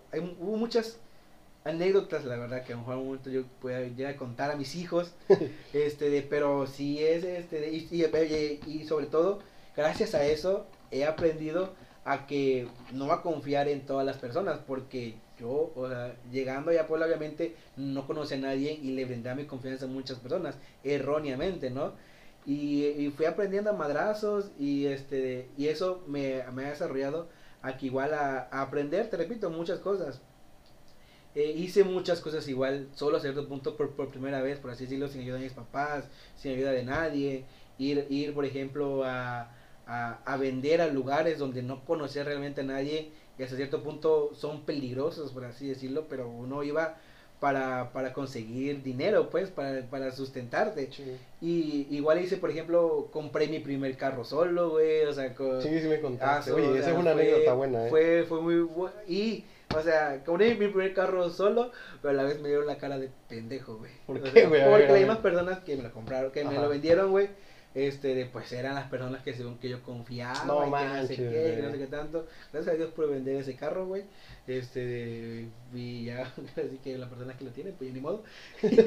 Pero, o sea, el aspecto de que, güey, o sea, siempre era como que, ay, este güey, como no es de aquí, podemos hacerle pendejo, güey. Y qué culero de la gente, güey, que es así, güey. Piensa así, sí, güey. Que piensa y que actúa así, güey, porque dices, puta madre, o sea, a lo mejor a mí me chingaste. Y está bien, güey, pues ya. Pero el día de mañana el karma existe, güey. Y espero que no te llegue el doble, güey. O si te llega, pues por algo lo hiciste, güey. Por algo te pasa, porque haces lo que haces. Y hablando en general, no hablando exactamente sí, güey, de una persona. Y y siento yo que igual el hecho de irme a Puebla, antes yo tenía como que mis objetivos a corto, mediano y largo plazo, güey. Yo decía, a largo plazo quiero hacer esto, y esto, y esto. Y al menos en lo personal, a mí ya no me gusta hacer o decir cosas a largo plazo. O sea, a más de 5 años yo ya no quiero cumplir, o sea, prometer algo que a lo mejor no pueda cumplir. ¿A qué me refiero? Ser realistas, ¿no? Exactamente, yo decía, por ejemplo, ¿no? Unos años atrás, ¿no? Yo en unos 5 años me quiero casar, un ejemplo, ¿no? En unos 5 años quiero tener propia casa, quiero tener propio negocio, pero ya local. Sí, es como dice el dicho, ajá, ¿no? Que hay batallas con las que puedes luchar y si no puedes batallar, mejor no te metas, o sea, no hay nada malo, pues. Exactamente, y eso a mí me frustraba mucho porque decía, no manches, dije que hace 5 años y me faltan 3 años y no he hecho nada. Y te agobias, ¿no? Te frustras. Exactamente, güey, me pasó eso a mí, güey, me pasó literal eso a mí, güey, dije, no manches, y dije 5 años, güey, y ya van para 2 años, me faltan 3 y no he hecho nada. Y te da el bajón, ¿no? Sí, güey, y yo dije, ¿sabes qué? Después de eso dije, no, mejor... objetivos a corto plazo y algunos otros a mediano, pero mejor a corto plazo. Y así me la he estado llevando, por eso es que igual a lo mejor no he pensado mucho como tal en mi carrera, porque no lo tengo a corto plazo. A lo mejor a mediano plazo sí lo tengo, pero a corto plazo, ¿qué es lo que tengo? Es mi negocio, ahorita a lo mejor comprarme otras cosas para mí, o sea, personales, hablando de que a lo mejor, no sé, o sea, cosas personales, vaya, sin mencionar nada, ¿no? Y ya a lo mejor el día de mañana, de si se presenta alguna oportunidad, pues la tomo. Pero no me gustaría, o sea, volver a frustrarme así de que a largo plazo quiero hacer esto, porque capaz si ni lo cumplo. O capaz, como dicen muchos, ¿no? Capaz si uno se muere, güey, y ni siquiera, pues uno está a lo mejor preocupado por las cosas que tienes en un futuro, ¿no? Ándale, te preocupa más del futuro que no ves lo que tienes ahorita, exactamente, ¿no? Fíjate que igual eso a mí me pasó te voy a decir que más o menos como por 4 años y medio, uh-huh. Sí, de que yo, vino la pandemia, antes de pandemia un año y medio, yo estaba con la noción de buscar algo con que identificarme, uh-huh. Buscar algo como que, bestia, yo veo videos, a lo mejor quiero ser youtuber, quiero grabar o algo así, porque ahorita que está mucho de experiencia de eso, sí. Que uno se imagina, ¿no? Ah, la madre, yo quisiera hacer eso igual. Sí. Pero mira, me pasó eso de que, por ejemplo, me ponía yo una meta, y dentro de un año voy a salir de mi casa. Ándale. Y yo voy a independizarme, voy a vivir por mí solo, siempre ha estado mi papá al lado, me ha dado todo, o sea, no dependo de nada, uh-huh. Pero ya es hora, ¿no? Uh-huh. Pero todos estos años he aprendido algo, que simplemente te voy a decir, uno cae, no te voy a decir que no, sí. Pero he aprendido algo que si tú quieres una meta, uh-huh. Todo es a largo plazo, uh-huh. Pero bajo ese largo plazo de 5 años o de 3 años, si tú lo quieres ver así, siempre va a existir un inicio. Ajá, siempre va a existir un inicio. Dentro de ese inicio te vas a encontrar con algunas bases, por decir así, por unas bases, ¿no? Ok, voy a iniciar desde cero, pero a donde yo quiero llegar necesito disciplinarme, uh-huh. Levantarme a las 5 de la mañana, uh-huh. Sí, todos los días, yo me levanto siempre a las 10, uh-huh. Entonces necesito a cambiar ese hábito y levantarme todos los días a las 5 de la mañana, aunque me cueste un huevo, tengo que levantarme, sí, ok, sí. Ese es tu primer objetivo, ajá. Levantarte a las 5 de la mañana, ajá. Para llegar a esta meta, ajá. Ok, entonces yo decía, bestia, pero si me levanto a las 5 de la mañana, ¿qué hago durante esas 5 de la mañana? ¿Qué me va a ayudar a ser productivo? Sí. Y ya sé, voy a ponerme por lo menos a moverme el pie o agilizarme o hacer ejercicio, voy a tender mi cama, uh-huh. Y eso me va a crear otro hábito nuevo, otro hábito bueno que me va a decir, ok, antes de que acabe el día tengo que hacer todas estas actividades, sí. Y te creas otro hábito para lograr a esa meta que tú quieres, ¿sí? Entonces, okay. Su largo plazo sí se vuelve bueno, y te voy a comentar, o sea, está bien que tú tengas un desarrollo a largo plazo, uh-huh. Está bien, no te lo quites de la mente, sí, sí. Pero siempre pide tus objetivos, como que te dice, o sea, tengo una meta, sé a dónde quiero llegar, ajá. Pero bajo de esa meta existen varios objetivos que debo de cumplir todos los días para crearme una rutina, como dice, de los 21 días, ¿no?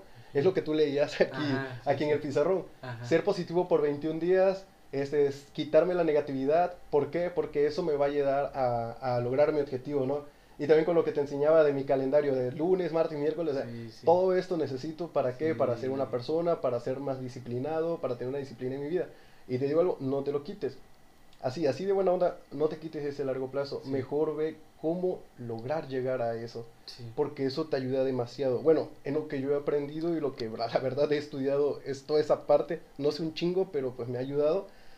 Porque siempre lo que tenemos que... A lo primerito que tenemos miedo es de ser pendejo en algo. Sí, eso sí, güey, o sea, de decir... Ajá, güey, o sea, de decir, ok, quiero llegar a esto, pero a la primera, bestia, voy a ser un pendejo, güey. Sí, sí, eso sí. Es lo primerito que tenemos miedo, güey, a ser pendejo en algo, sí. Y que eso es bueno, güey. Eso es bueno, porque ese pendejo va a llegar a ser superior, sí, a otro pendejo. Sí, sí, exactamente. Todo lo que tú estás haciendo te está formando como persona. Sí. Y te está formando porque vas a llegar a algo. Como decimos anteriormente, dijiste, los planes de Dios son perfectos. Sí. Y como los planes de Dios son perfectos, a ti te creó perfecto. Y por eso tus planes son perfectos igual. Sí, sí, sí. Y por esa parte igual, así, un consejo, ¿no? Un consejo, no te quites esa meta a largo plazo. Más sin embargo, busca una curva que, bueno, tuviste geometría, ¿no? Todo eso. Buscas una curva donde te alces, vas a tener una bajada, pero vas a saber que no vas a llegar hasta abajo porque de ahí vienes. Sí, sí, sí. ¿Sí? Más sin embargo, vas a llegar bajo y antes de que caigas, tú vas a decir, güey, ya me estoy dando cuenta que estoy cayendo, voy a subir. Y ese es lo chido, porque estuve leyendo un libro, el de Roberto Martínez, el de Roberto Martínez, que decía, dice, es bueno tocar fondo. Sí, sí, obviamente, porque es bueno, güey. Sí, es buenísimo tocar fondo, güey. Porque lo primerito que haces, no vas a ver abajo, no vas a ver a lo que está a tu alrededor. Vas a ver arriba, güey. Y vas a ver que esa es tu única opción, güey. Sí, o sea, ir arriba, o sea, y esa es la parte en la que te digo, o sea, por más que tú digas, oye, es que yo siento que la voy a cagar, güey. Yo siento que la voy a cagar, bueno, pero es que estoy haciendo algo para no cagarla. Sí, estoy haciendo para mantenerme en el nivel. Sí. Y pues por eso te digo, o sea, échale ganas, no te quites ese ánimo, ¿no? Sí, güey. Sí, tienes razón, güey, la neta, sí, esa parte... Y como te la neta no es por nada, pero como te lo dije detrás de micrófono, que te admiro mucho, güey, que cómo tienes todo, por así decirlo, tratas de tenerlo todo en orden, por así decirlo, ¿no? Buscar hábitos, ¿no? Es muy bueno, güey, buscar hábitos siempre, güey, como dices tú, o sea, desde lo más pequeña a veces, que lo más mismo que nosotros hagamos, podemos desarrollarnos ya hasta lo más alto, como dices tú, o sea, un cambio de hábito, un ejemplo, tomar agua todos los días, ¿no? Ya te hace un cambio de hábito a largo plazo, porque ya estás tomando algo saludable, ¿no? Y ya eso quiere decir que no te vas a enfermar pronto, que a lo mejor no tengas problemas de riñón, etcétera, etcétera, ¿no? Ya es como otra cosa. Y sí, o sea, la verdad sí, te repito, o sea, sí está, es muy difícil igual, la verdad, tener los hábitos, es muy difícil, porque igual creo que todos en un momento que hemos querido, no, pues voy a leer un libro. Pero tu zona de confort no te deja. Sí, exactamente, sí. La zona de confort es igual. Sí. Caga horrible.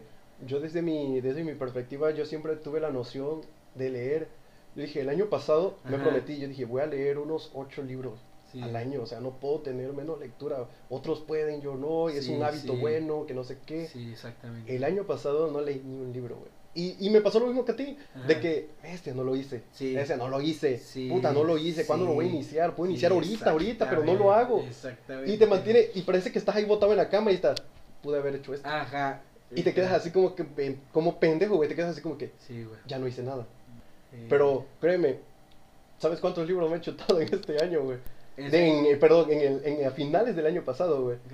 Empecé desde septiembre.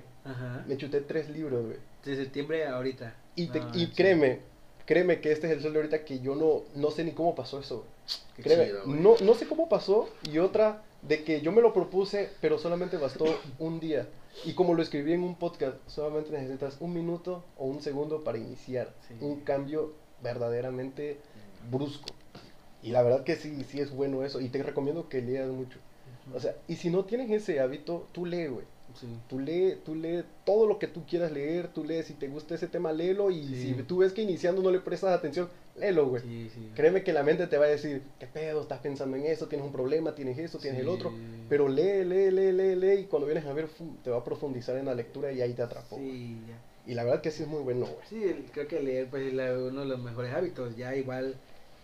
Tomando en cuenta que igual dicen unos, ¿no? Que el que lee más, la verdad, es menos ignorante. en el aspecto de que obviamente en los libros vienen más palabras, conoce más palabras, te desarrollas de otra manera, buscas otras definiciones que no sabías antes. Y la verdad yo no soy bueno para leer, yo la neta no me gusta, no me aburro, pero sin embargo pues sí, en algún momento... A ver, ¿cuál es uno de los hábitos que te ha costado un chingo? Así que digas tu puta, esta madre la traigo desde años, güey. Un chingo, güey. Sí. No, pero así, ¿cuál es que te tiene marcado? Así que tú digas, bestia, no puedo, güey. No, fíjate que no, güey. Todo he podido. Todo he podido. Nada, no es cierto, no, güey, fíjate que no, güey. Porque hasta cierto punto, o sea, por ejemplo, no sé, empecé a practicar la guitarra, güey, en pandemia, de hecho. Y sí le hiciste, o sea, sé tocar, güey, o sea... No digo que, o sea, no soy el mejor, güey, pero lo lograste. Ya aprendí a tocar, güey, y dije, wow, qué chido, y es algo que un chingo de tiempo que no, que como dices tú, lo posponía, y igual, por ejemplo, en un momento igual donde empecé a hacer ejercicio, ¿no? Supongamos, y fue unos años ahí, no sé, como 2 años, creo, 3 años que estuve ahí haciendo ejercicio, y lo pude hacer, güey. Siento yo que nos pasa así en general a las personas que tenemos miedo, como tú dices, ¿no? De empezar algo, pero cuando lo haces, cuando logras hacerlo, dices, no manches, pues sí podía hacerlo, güey, ¿por qué no lo intenté desde antes, güey? Así me pasó igual, y te repito, regreso a lo de Puebla, güey, decir, güey, ¿por qué no empecé desde antes un negocio, güey? ¿Por qué no empecé a independizarme solo, o a depender de mí yo solo desde hace mucho tiempo? Sí podía hacerlo, cuando lo que tú mencionabas, ¿no? De los objetivos, de a veces nos hundimos. Llegó un momento igual que en Puebla, güey, no todo fue color de rosa, ¿no? De rosas, güey, en ese aspecto que te digo de que me iba bien en el negocio, güey. Llegó un momento que quebré, güey, tenía deudas, güey, sí, no, o sea, sí. No sabía qué hacer, peor, güey, y te lo comparto sí. Aquí, güey, o sea, tenían problemas económicos, tenían problemas en el trabajo, tenían problemas en, ¿cómo se llama?, en mi relación amorosa, en mi relación familiar, güey. Llegó un punto en que dije, no mames, o sea, qué pedo, y estaba solo, güey. Allá en Puebla, y dije, no mames, qué pedo, qué hago, güey, estoy hundido, güey, no sé qué más hacer, güey. ¿Y en qué te refugiaste? Y o sea, realmente, o sea, todo, o sea, fíjate, bueno, sí es cierto, que buen punto tomas, güey, porque era un punto donde no sabían qué hacer, güey, y dije, güey, no puedo solo, güey, creo que siempre esa me parte esa de depender siempre de alguien, ¿sabes? Y, o sea, es malo siempre depender de las personas, entonces, pero igual... yo lo que hice fue buscar ayuda, güey. Y busqué con un psicólogo, güey. Con un psicólogo, y al día de hoy, o sea, de hecho sigo yendo a terapias con él. En donde él, obviamente, los que van con el psicólogo saben que no es que él te resuelva las cosas, sino que tú, o sea, uno mismo sabe cómo resolverlas, güey. Nada más que no se atreve, le da miedo. Por enfrentarse a uno mismo. Por enfrentarse, por todas las cosas, güey.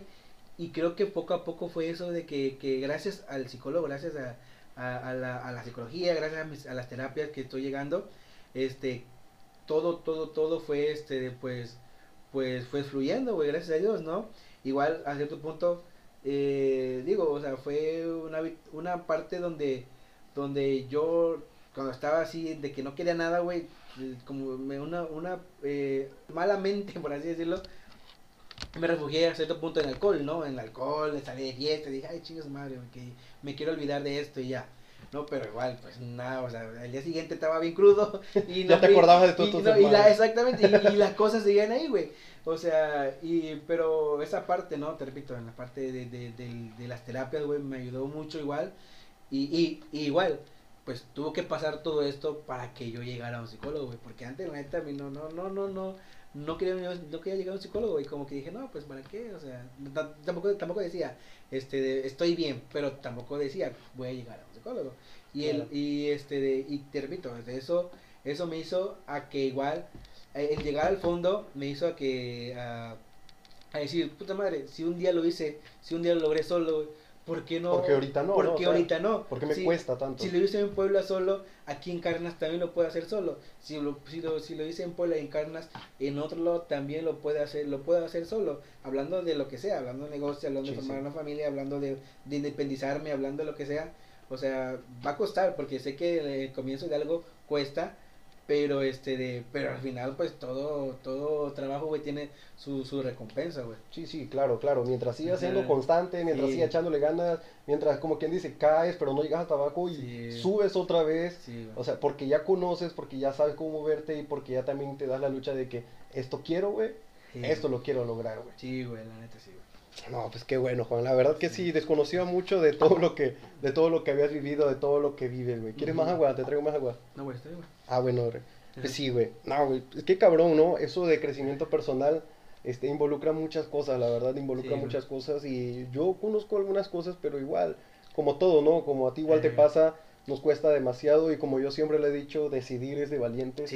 La verdad, decidir es de valientes. ¿Por qué? Porque nadie se atreve a tomar una decisión, nadie se atreve a salir de esa zona de confort, nadie se atreve a emprender algo, y decidirlo, ala, está cabrón, porque te va a pasar como lo que tú pasaste, o sea, van a mentar la madre, te van a hacer de menos, o sea, te van a patear, te van a dar la espalda, van a hablar de ti, o sea, van a pasar por muchas cosas.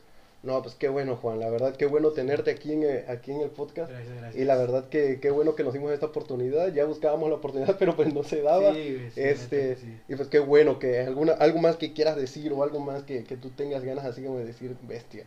¿Alguna experiencia que tú quieras dar o algún consejo que quieras dar a las personas o algo?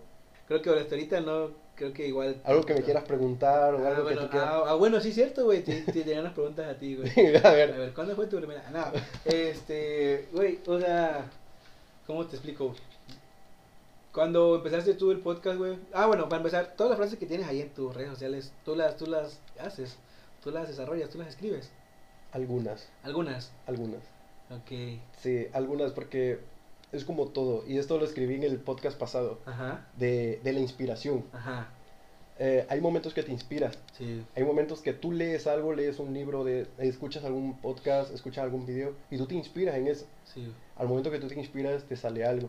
Ajá. Y eso algo es lo que texteo, es lo que escribo. Antes de que se vaya, lo libero, pues, porque digo, este es algo que y fui aprendiendo eso por la vida, güey, porque digo, puta... Tengo tantas ideas, tengo tanto que no puedo hacer, tengo algo que tengo en mi mente y que no lo puedo desarrollar, puta, mejor lo escribo. Sí.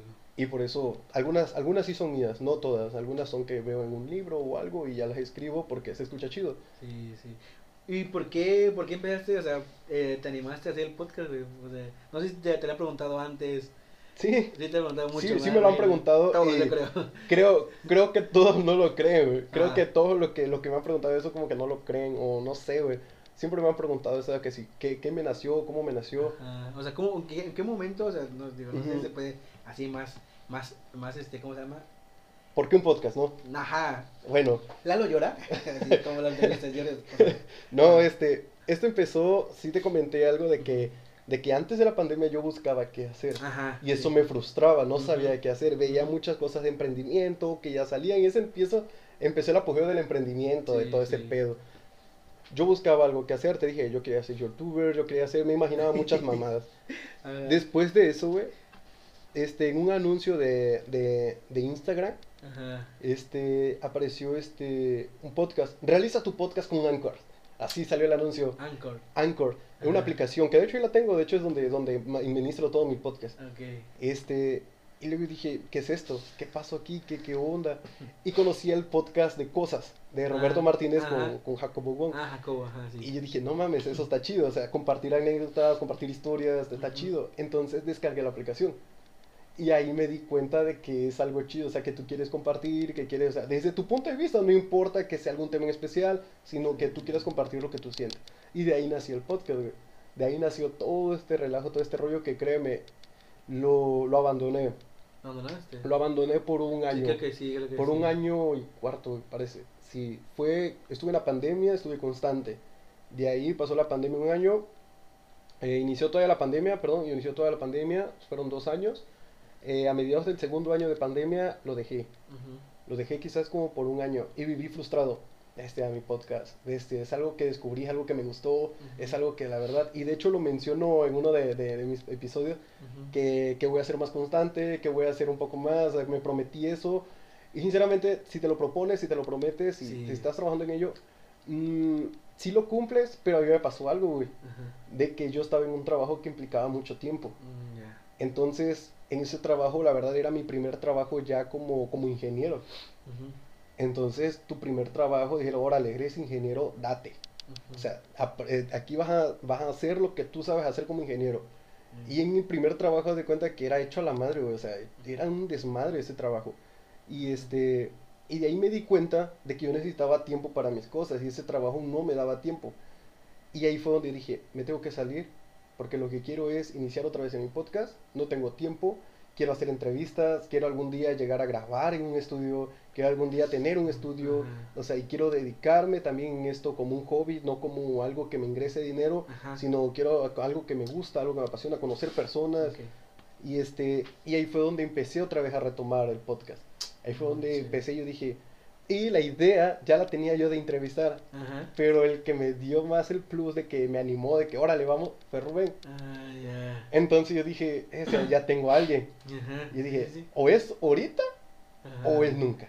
Sí. Y dije, pues vamos, y dale. Sí. Y pues ahí es como que comenzó el podcast, ¿no? Comenzó el podcast y de ahí hasta ahorita. Ahorita ya me propuse de estar consecutivamente una semana sí, una semana no, subirlo para ser constante. Pero de ahí nació el podcast. Ese es como que tu respuesta para saber de dónde inició el podcast. ¿Y por qué El Charlatán? El Charlatán. Ahorita me río, güey. Ajá. En su tiempo yo expliqué en un episodio de por qué puse El Charlatán. Ajá. Decía yo que era una persona que habla demasiado, ajá, decía yo una persona que prácticamente, y que nadie le hace caso, ajá. Todos lo ignoran. De hecho, he buscado la definición de un charlatán. Sí, ajá. Eso es prácticamente como una burla, ¿no? Ajá. Hacia una persona. Sí, creo que algo así, bueno, porque otra vez le investigué, ya tiene, que porque es charlatán. Y creo que una persona que habla, pero que dice mentiras. Ajá, así es. Entonces yo lo hice como reflexivo. Ajá. Yo dije, entonces en este episodio voy a hablar de por qué un charlatán, pero yo mismo me sentí. Yo dije, pues a mí nadie me hace caso, güey. Yo dije, puta, pues.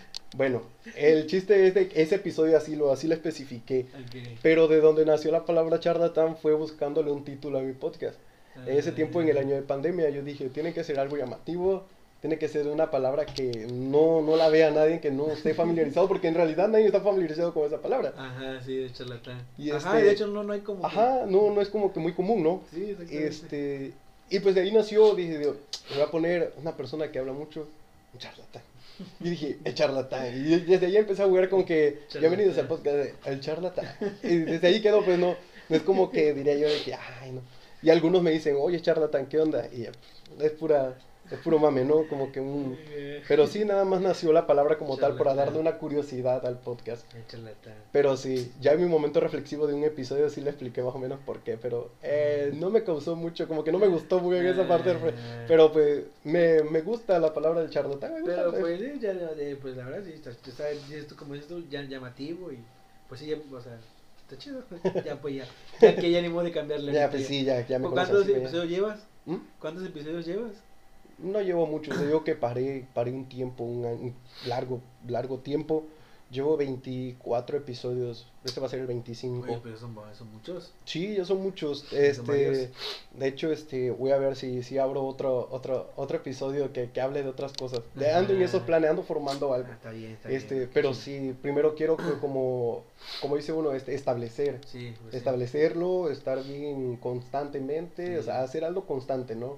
Sí. Y pues la semana pasada no pudimos grabar porque pues me cambiaron de horario del trabajo. Sí. Pues yo dije, bueno, ya llego cansado, dije, pues ya no puedo, ¿qué le voy a hacer? Y hasta ahora, ¿no? Pero sí, o sea, lo que busco es ser más constante. Y pues hablar con amigos, así como tú, güey. O sea, lo primero lo inicié porque dije, bestia, ya no me junto con nadie, porque perdí mucho eso, sí, igual. Contactos, ¿no? Ajá, ya con mis amigos ya no soy muy constante. Ya no frecuento. A lo mejor tienes miedo de no tener la misma, mismo... No, ¿cómo se llama? No, o sea, el mismo comunicación. Sí. Pues sí, no tenía yo la misma comunicación y dije, bestia. Y yo dije, voy a implementar. Cuando me dio la idea Rubén, uh-huh. Andaba yo buscando eso. Uh-huh. Le dije, ¿cómo volver a sociabilizar? Porque de hecho aquí está anotado, conversar con amigos. Ajá, sí, la idea. Y yo dije, no sé cómo.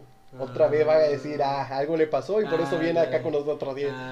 No quiero verme tan así. Dije, bueno, voy a entrevistarlos. Y ahí voy a empezar a meter a mi podcast. Hasta ahorita el resultado, o sea, ha sido chido porque he frecuentado con personas que prácticamente he perdido. Por ejemplo, contigo casi no frecuento. No, o sea, casi no salimos, no eso. Y pues ahorita pues ya... ya tenemos esa yo no sabía nada de lo que tú vivías allá en Puebla, no, y de pues, cómo te trataban, o sea, qué pedo, o sea, ¿cómo te trataban? Sí, güey, o sea, no, pues sí, güey, chingue su madre. Ándale, a todos los de Puebla chingue su madre. No todos. Ah, bueno, no todos, algunos le caen mal. La neta chida y que sí nos ayudó en su momento y todo. Ándale, no. Ustedes saben quiénes son los que... ¿Quiénes son? Mierdas. No, pues sí, güey, alguna otra cosa en China. No, güey, pues nada, güey. Sí te preguntaba algo, güey. Se me olvidó, güey, hasta que dijiste eso, güey. Acuérdate. Y pues, ¿en qué estábamos? Después de la breve pausa de el baño. Pues de la breve pausa del chorrillo. Ya estamos aquí de vuelta. Ajá. Platicábamos de hacerse los ovnis y las mujeres con barba. La mujer con barba, con rifle y todo, ¿no? Ah, sí, de tu podcast. Sí, güey, pero tú igual quieres hacer uno, güey. ¿Qué onda? A ver, esa idea, ¿qué pedo, güey? Tú tienes la misma idea, sí, que yo, güey. O sea, ¿qué pedo, güey? Sí, güey, la neta, ay, sí, qué pedo, güey, no sé, güey. Nacimos juntos en el mismo año. Eso es raro, güey. ¿En el mismo año nacimos? No, tú güey. No, güey.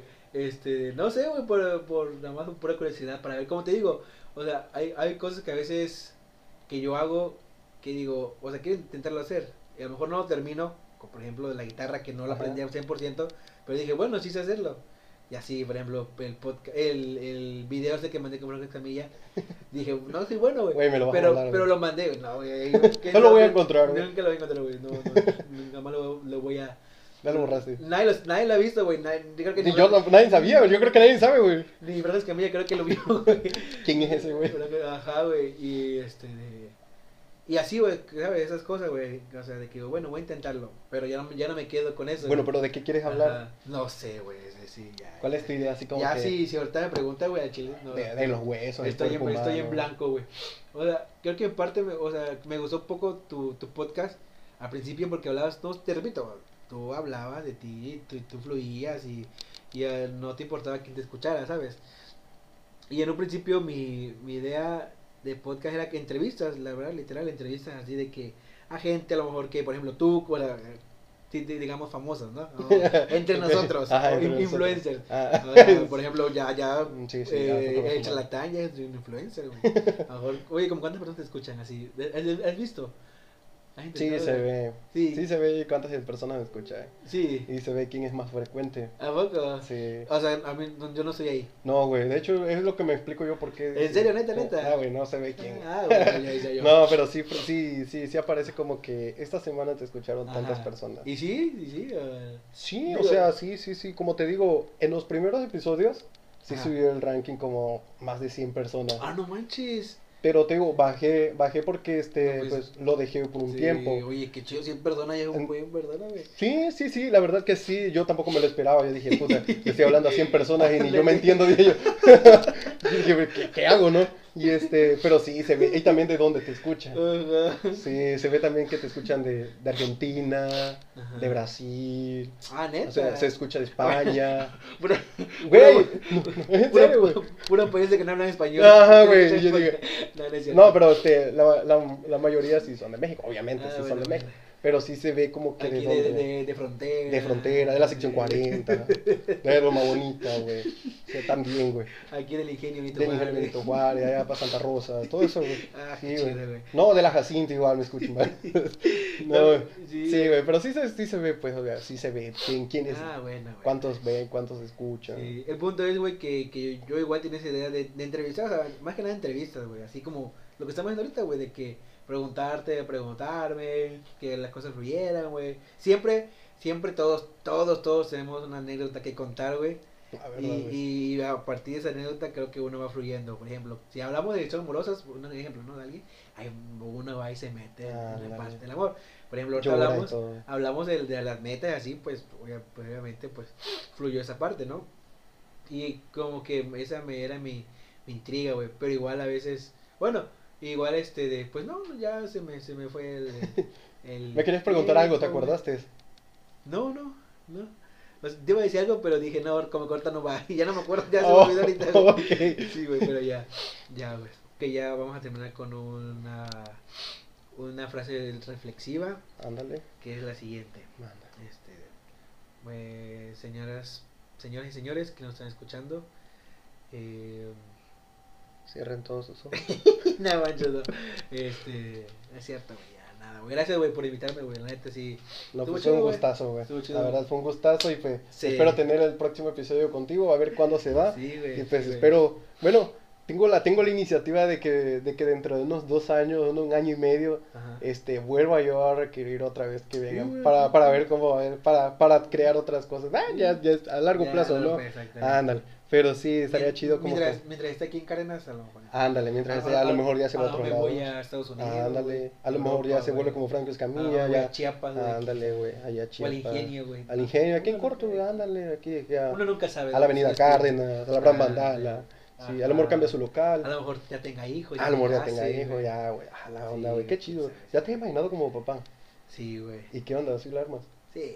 Sí, lo armas como 3 chavillos. ¿Cuántos? 3, 4.